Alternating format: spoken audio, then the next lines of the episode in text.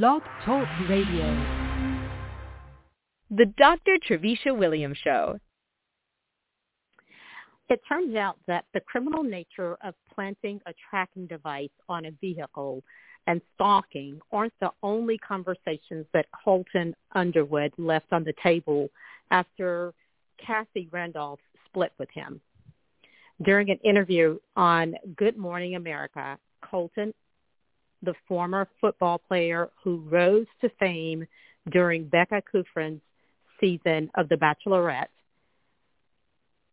and became the bachelor, jumping the fence for Cassie, disclosed that he is gay and owned it during the pandemic. Can you imagine how Cassie feels knowing that she was involved with someone who was living a double life for over two years? During this episode of Strong Life, I will talk about the psychology of living a lie and why ways to de- identify someone who is. Even though he jumped the fence for her, maybe her gut feeling told her that something wasn't right.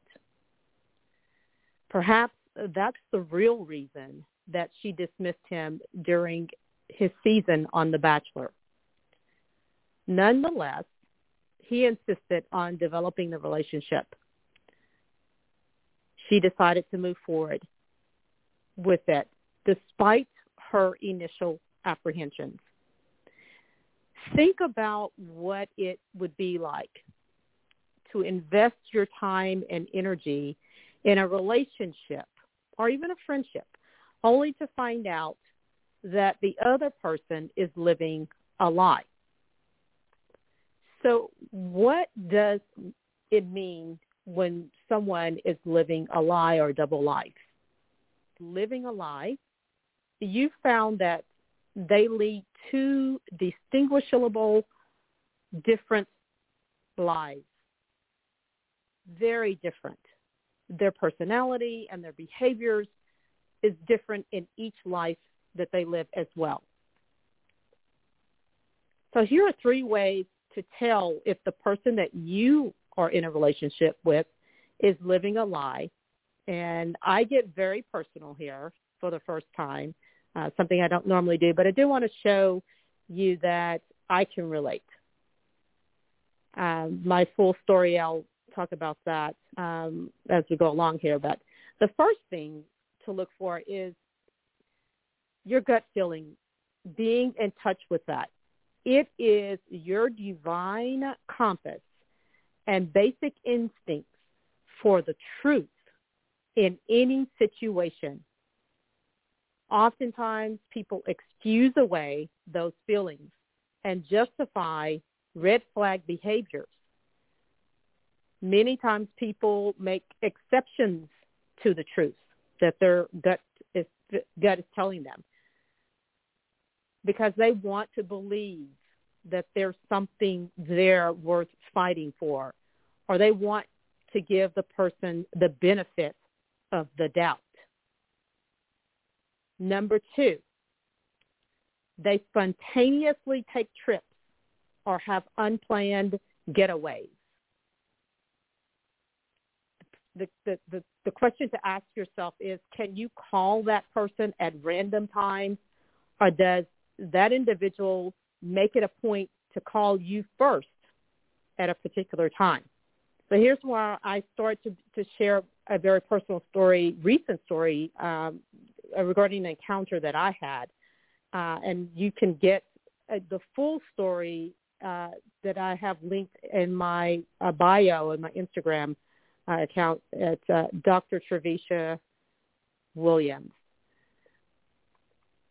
Number three, the third way to tell whether or not someone is living a lie is that person is dishonest.